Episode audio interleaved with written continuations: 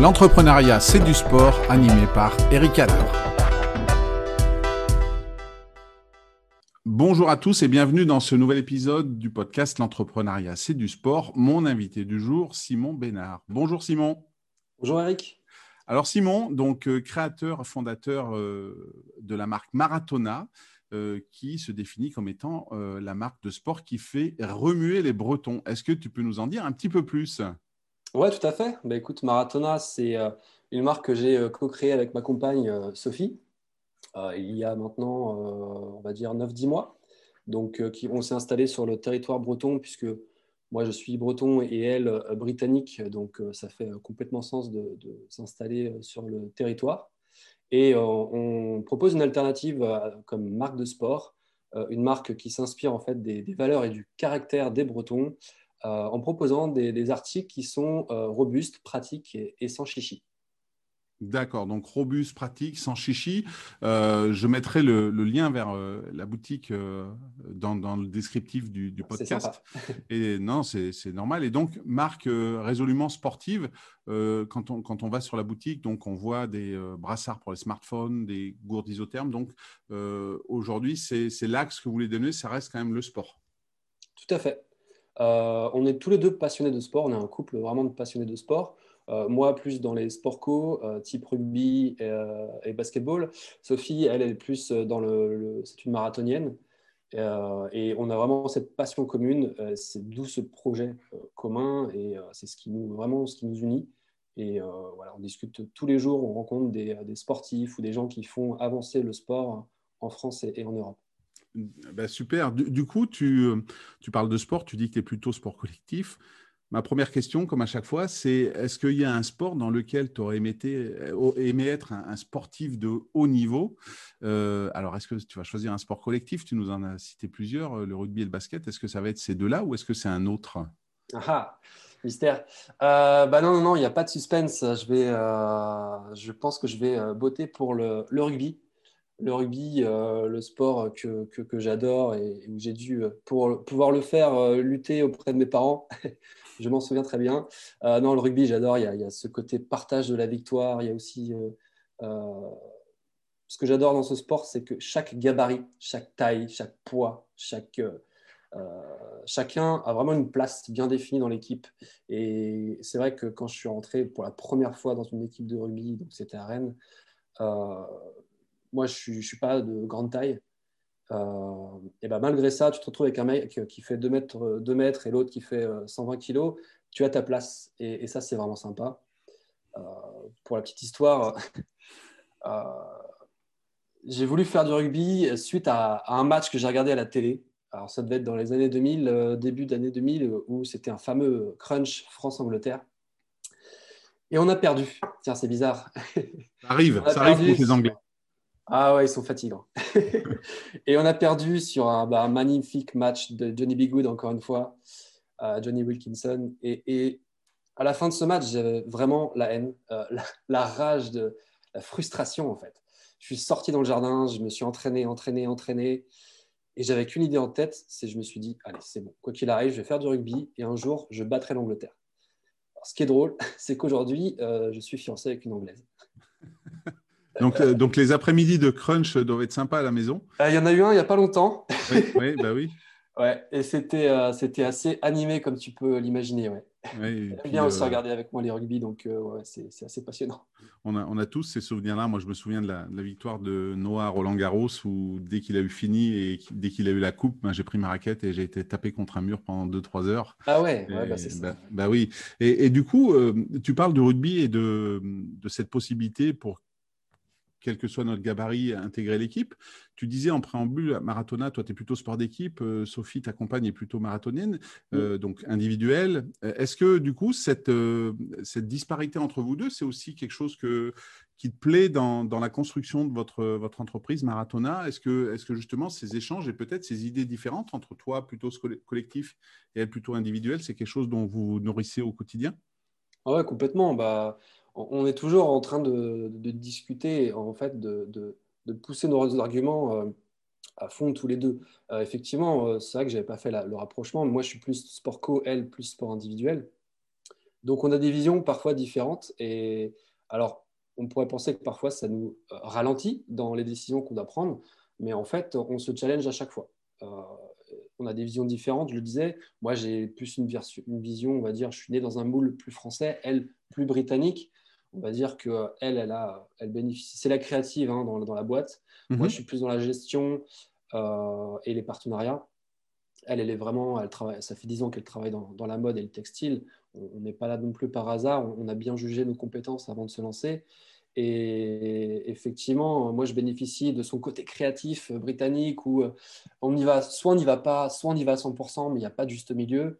Donc voilà, on est toujours tiraillé, on a toujours des discussions euh, animé là-dessus.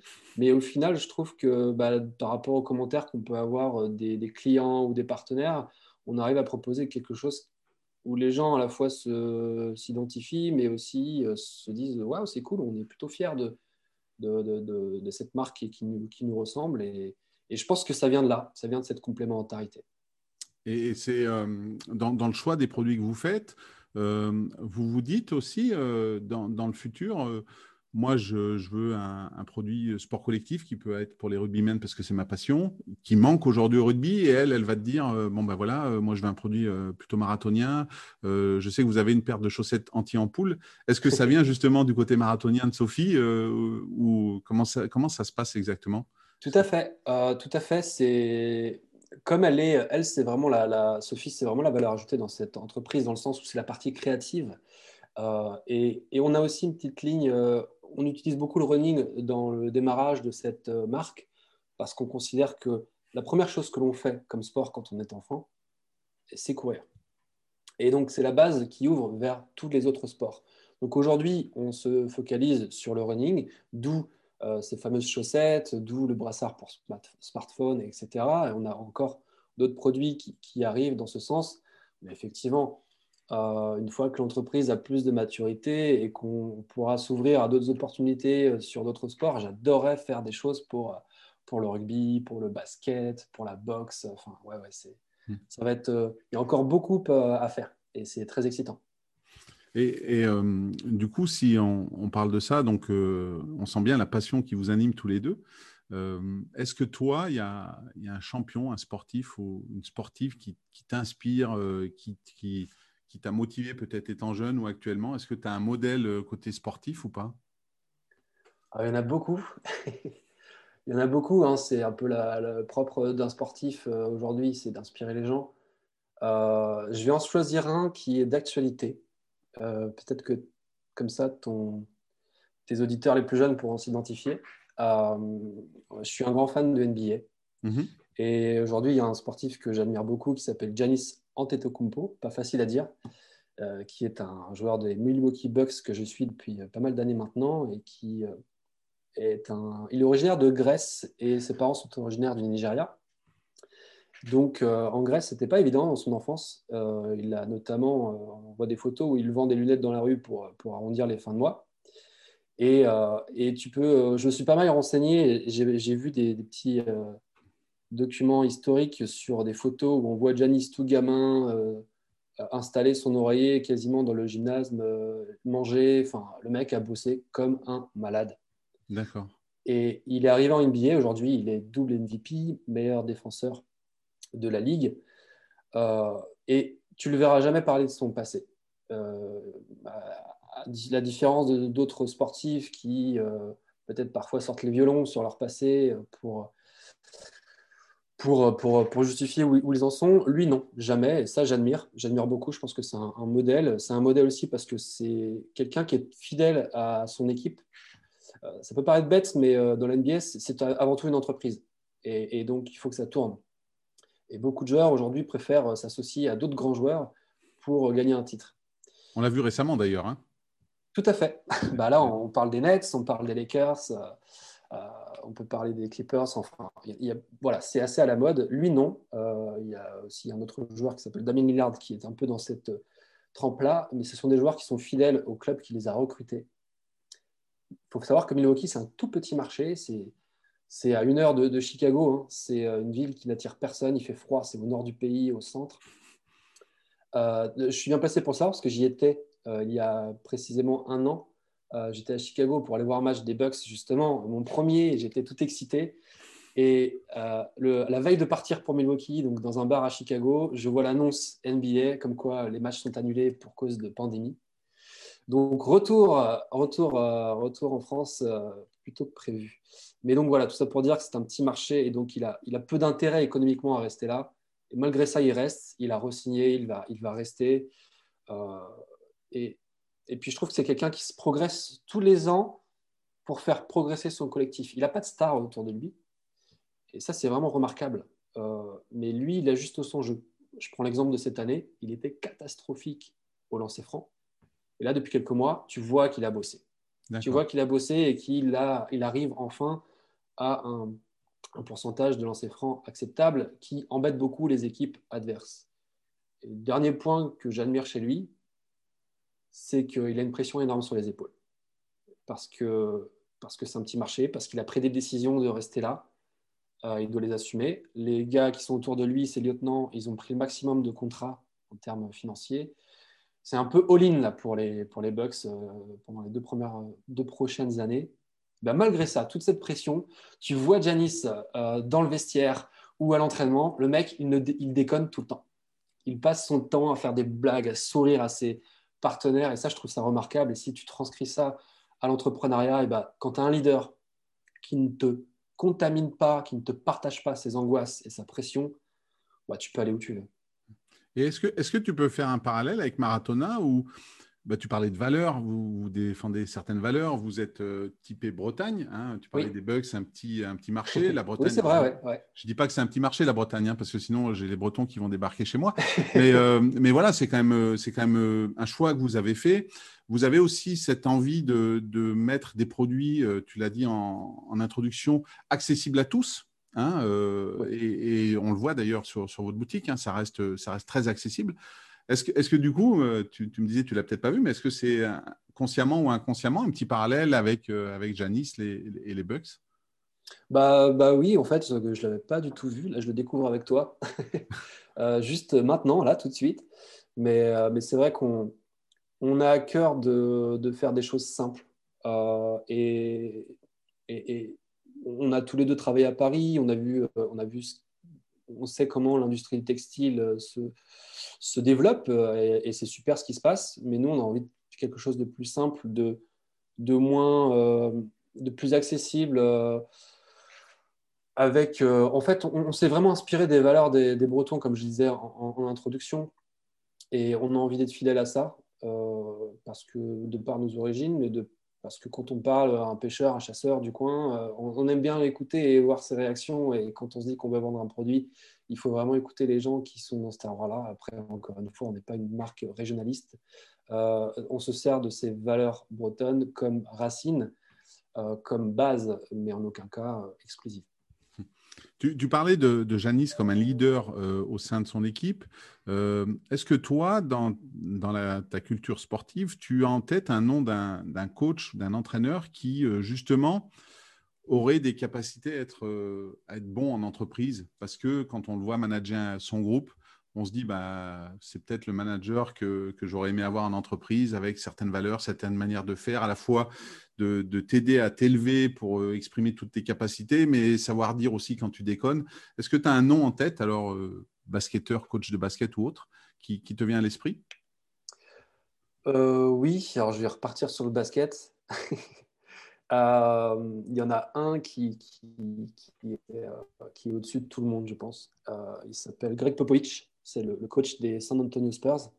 Alors en France, on connaît bien euh, Tony Parker, mais euh, derrière Tony Parker, il y a Greg Popovich qui, pendant 25 ans, a su maintenir une équipe, pareil, un petit marché, hein, euh, une équipe tout le temps en playoff.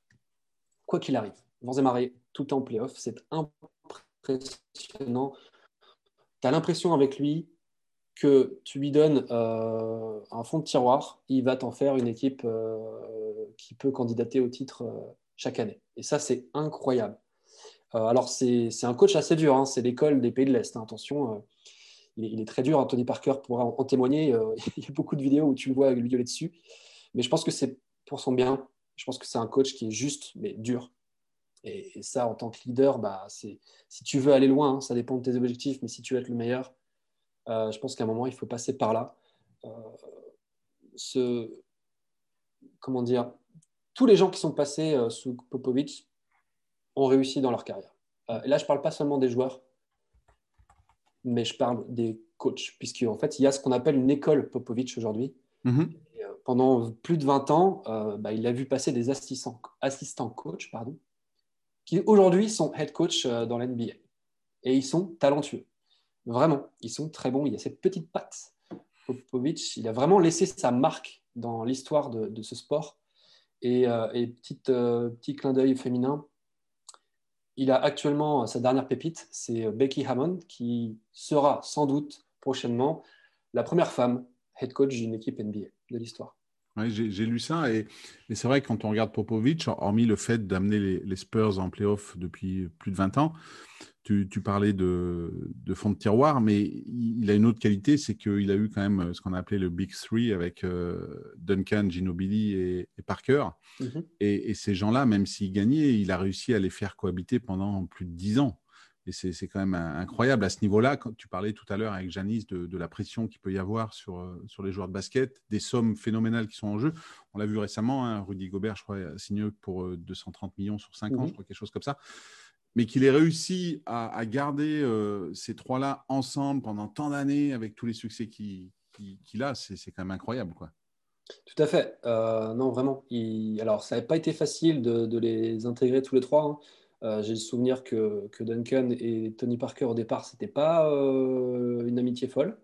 Non. Euh, je veux juste dire que ce Big Three s'est construit aux Spurs. Il n'y a vraiment que Duncan qui était vraiment la star. Hmm. Les deux autres, ils l'ont été, mais sur le tard. et, c'est vraiment la, force de, de Popovic. Hein, c'est, t'as pas envie de les rencontrer en playoff, c'est pas parce qu'il y, a une ou deux stars dans cette équipe c'est parce que chacun dans cette équipe est juste super dangereux et performant ensemble. Et c'est ça, tu ne le retrouves pas beaucoup dans d'autres équipes. Et, du coup, qu'est-ce que tu penses qui, fait la force de Popovic en tant que coach? Quelle est sa patte qui fait que demain, euh, toi, euh, si euh, Maratona grandit et que dans 5-10 ans, vous êtes peut-être 10 personnes au sein de ton entreprise, Qu'est-ce que tu prendrais de Popovic pour manager ton équipe? Ah, Je pense que ce gars-là, il voit à long terme. Et dans le sport d'aujourd'hui, c'est quelque chose qui devient de plus en plus rare. Il voit à long terme, c'est-à-dire que, voilà, tu rentres dans son équipe et tu te dis, bon, bah, je vais faire avec ce que j'ai et, euh, et euh, je ne vais pas tout chambouler euh, pour l'année prochaine. Donc, comment il fait? Il s'adapte. Il va juste faire en sorte de prendre le meilleur de toi. Il va prendre tes qualités il va les gonfler, il va prendre tes faiblesses, il va te faire bosser comme un chien dessus. Et je pense que c'est ça qui fait que, quoi qu'il arrive, il arrive à tirer le meilleur de ses effectifs. Et c'est quelque chose que j'adorerais faire, effectivement, euh, quand Maratona aura, beaucoup plus de, salariés. Et, je, trouve intéressant de voir évoluer les gens avec qui tu travailles, de les voir progresser. Euh, c'est quelque chose qui, qui, est magnifique. Ils te le rendent forcément bien à long terme. Et, du coup, euh, quand, tu imagines euh, Maratona, euh, tu parles de vision à long terme, on sait qu'il y a beaucoup d'entreprises qui se lancent et qui meurent dans les 1 à 3 ans. vous avez déjà, avec, avec Sophie, imaginé ce que pouvait être Maratona dans 3, 5, 10 ans? Et vous avez déjà cette, cette perception de votre vision? Oui, tout à fait. alors, il faut savoir que ce qu'on pense au départ n'est presque jamais la réalité qui, qui, va se passer. Mais en, tout cas, ça n'empêche pas de pouvoir se projeter et il faut le faire. Euh, nous, on imagine Maratona aujourd'hui euh, euh, comme une marque. Maratona, c'est un petit peu notre partie running. ce qu'on aimerait faire, c'est développer d'autres marques dans différents sports. Alors, on ne sait pas encore si on aura une marque dédiée au sport, à la famille sport collectif, ou si chaque sport collectif aura une marque dédiée. Mais c'est vraiment ce qu'on a envie de faire. Euh, et aussi en termes de, marché, euh, aujourd'hui, bah, on, part du noyau Bretagne pour tester euh, tous nos produits et, nos ventes. on aimerait très vite, bah, bien sûr, se répandre en, France, mais très vite aussi en Angleterre. On aimerait beaucoup utiliser nos, atouts franco-britanniques en Angleterre, qui est un marché aussi très intéressant et où ils sont très très fans des nouvelles idées et des nouvelles visions. Et euh, pour continuer et finir sur Popovic, tu disais il a formé beaucoup d'assistants coach qui aujourd'hui vont être euh, à la tête d'équipe et peut-être, euh, comme tu le disais, la, première femme.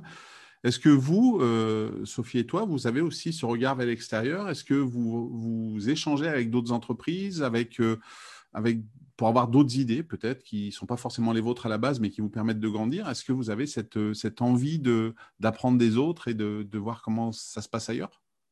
Bah oui, c'est un peu la base. On a vraiment profité du confinement euh, et que euh, la plupart des entrepreneurs ne recevant pas de clients ont du temps et donc on est allé à la rencontre un petit peu des, différents entrepreneurs dans tout type d'industrie, hein, ce n'est pas forcément le sport, euh, autour de chez nous. Donc on a pris la voiture et on est allé les rencontrer, on a beaucoup échangé et on imagine dans les prochains mois faire des, partenariats avec euh, d'autres entrepreneurs, d'autres marques, d'autres boutiques dans le sport cette fois-ci.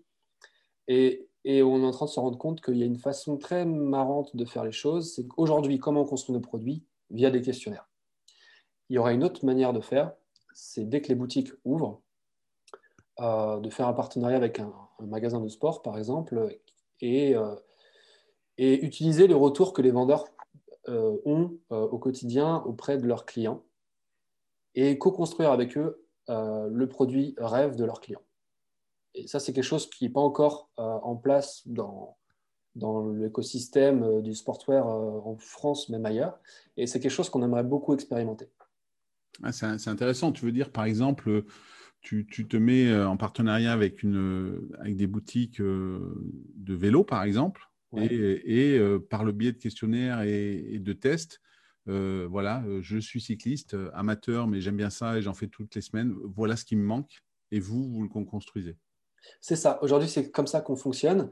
demain, j'aimerais bien parler aux vendeurs. J'ai été dans la vente, j'ai passé beaucoup de temps dans les centres commerciaux à étudier comment toute,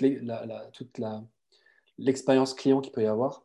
Et je trouve que les vendeurs ont vraiment toutes les informations en main, mais personne ne leur demande parce qu'il y a un turnover qui fait qu'ils euh, partent au bout de six mois, un an. Euh, et ce qui serait intéressant, c'est de parler à ces vendeurs qui sont au contact des clients. Et s'il y a quelque chose qui revient chez le client qui dit Ouais, c'est dommage, je sais pas, je dis n'importe quoi, hein, c'est pas du tout quelque chose qu'on prépare. Euh, j'aimerais avoir des super lunettes de soleil avec tel euh, telle option, euh, soit technologique, soit dans les matériaux, etc. Enfin, le truc parfait. Et si tu as ça plusieurs fois, le vendeur te le dit, tu dis, euh, bah, tu vas voir le patron de la, boutique, tu dis, est-ce que ça vous intéresse de co-construire ça ensemble? Vous, vous le faites pour vos clients parce qu'ils l'ont demandé. Nous, on le fait pour notre boutique parce qu'on pense qu'il y, a quelque chose à faire. Ah, c'est super intéressant. J'ai hâte de voir ce que ça peut donner. Et, justement, dans, dans cette perspective d'avenir, de vision, dans ta manière de gérer euh, Maratona avec, Sophie. Est-ce que toi, il y, a, une qualité que tu, euh, tu, euh, comment tu impliques ou tu associes aux sportifs de haut niveau que tu n'as pas et que tu aimerais avoir et qui t'aiderait aujourd'hui ou qui, aurait pu t'aider plus tôt? Est-ce qu'il est y a vraiment une qualité que tu aimerais avoir? Cette fois-ci, je vais faire un petit clin d'œil à Sophie et je vais partir sur les marathoniens j'admire beaucoup euh, ce que peut faire euh, Sophie parce que c'est pas du tout une sportive de haut niveau. Elle s'entraîne très très peu. Malgré ça, si elle veut faire un marathon, elle va le faire et elle va le finir. Euh, moi, je l'accompagne beaucoup sur les marathons. D'ailleurs sur le marathon de Rome qu'on s'est rencontrés. C'est pour ça que le nom de la marque est Maratona, puisque c'est marathon en italien mais j'ai beaucoup d'admiration pour euh, le fait de finir un marathon. Moi, j'ai fait un, semi, j'étais au bout de ma vie. J'étais vraiment, mentalement, mais au bout. Tu, te poses toutes les questions, remises en question sur ta vie. Euh, et, faire le double de ça, euh, je ne sais pas comment elle fait. il y a une telle persévérance, une résilience malgré la douleur. Je crois que c'est au-delà de la douleur. Hein. Mmh. De ce qu'elle me dit, c'est vraiment au-delà de la douleur. C'est mental. C'est tu peux faire quelque chose, tu le finis quoi qu'il arrive, tu le finis. Et ça, dans l'entrepreneuriat, c'est essentiel. C'est finir ce que tu as commencé, mais aussi de la résilience. Euh, l'entrepreneuriat, tu te prends des coups. Tu te prends des gens qui te disent merde, des gens qui te disent euh, ça va jamais marcher. Euh, ce qui va faire de toi, on va dire 50% qui va faire que tu vas réussir, c'est ta capacité à te relever. et, à le faire. Je pense à, je fais un petit clin d'œil et un dernier à, je sais pas si tu connais Catherine Switzer. Non. te parle. C'est la première femme qui a couru un marathon officiellement. C'était, je crois, en 67 à Boston. Et elle s'est inscrite illégalement sous un faux nom, puisque bah, ce n'était pas légal à l'époque pour les femmes. Et, et elle a couru ce marathon et le directeur de course l'a repéré. Et là, le directeur de course, avec ses chaussures Costa, s'est mise à la pourchasser. Il a vraiment voulu la prendre par le bras et l'extirper de, la course. Mais elle s'est fait protéger par d'autres qui étaient autour d'elle. Elle a pu finir ce marathon. Mais voilà, la, force de, cette femme de, vouloir dire non, je m'en fous, je le fais, je suis sûr de moi, je sais ce que je fais, je le fais. Et, puis, par la même occasion, elle a juste changé l'histoire des femmes dans le sport. Et, c'est sûr qu'aujourd'hui, ben, tu parles de résilience, tu parles de force mentale, d'aller au bout.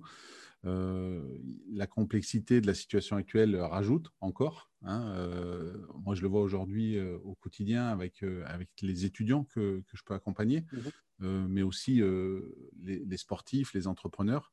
Et, c'est vrai, cette capacité d'aller au bout, cette agilité qu'il faut déployer. tu l'as dit, aujourd'hui, ben, le fait d'avoir la crise sanitaire, ça t'a aussi offert des opportunités de rencontrer des personnes qui avaient du coup du temps. Euh, bah, c'est cette agilité qu'ont les sportifs de haut niveau de s'adapter aux circonstances, hein, que ce soit météorologique, euh, des changements de règlement.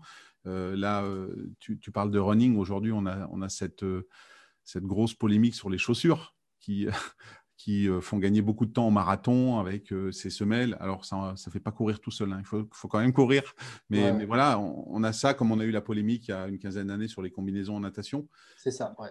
Voilà, et ben, les sportifs de haut niveau ont cette capacité à s'adapter et, et euh, comme tu le disais, à la fois aller au bout de leurs actions et cette résilience. Et, je pense que, comme tu l'expliquais là, pour un entrepreneur, c'est primordial. Ouais, les sportifs, ce sont les entrepreneurs hein, en entreprise individuelle, si tu veux puisqu'ils ont euh, leur propre image, c'est leur propre marque, euh, ils ont leurs propres objectifs à atteindre avec une équipe autour d'eux. Et, tu vois bien, il y, a, tellement de sportifs talentueux partout, dans tous les sports. Et c'est pas pour rien si euh, tous ne réussissent pas. Et si tu n'as pas. Alors après, il y a une histoire aussi d'entourage, hein, mais qui joue beaucoup, notamment chez les plus jeunes. Mais si tu n'as pas.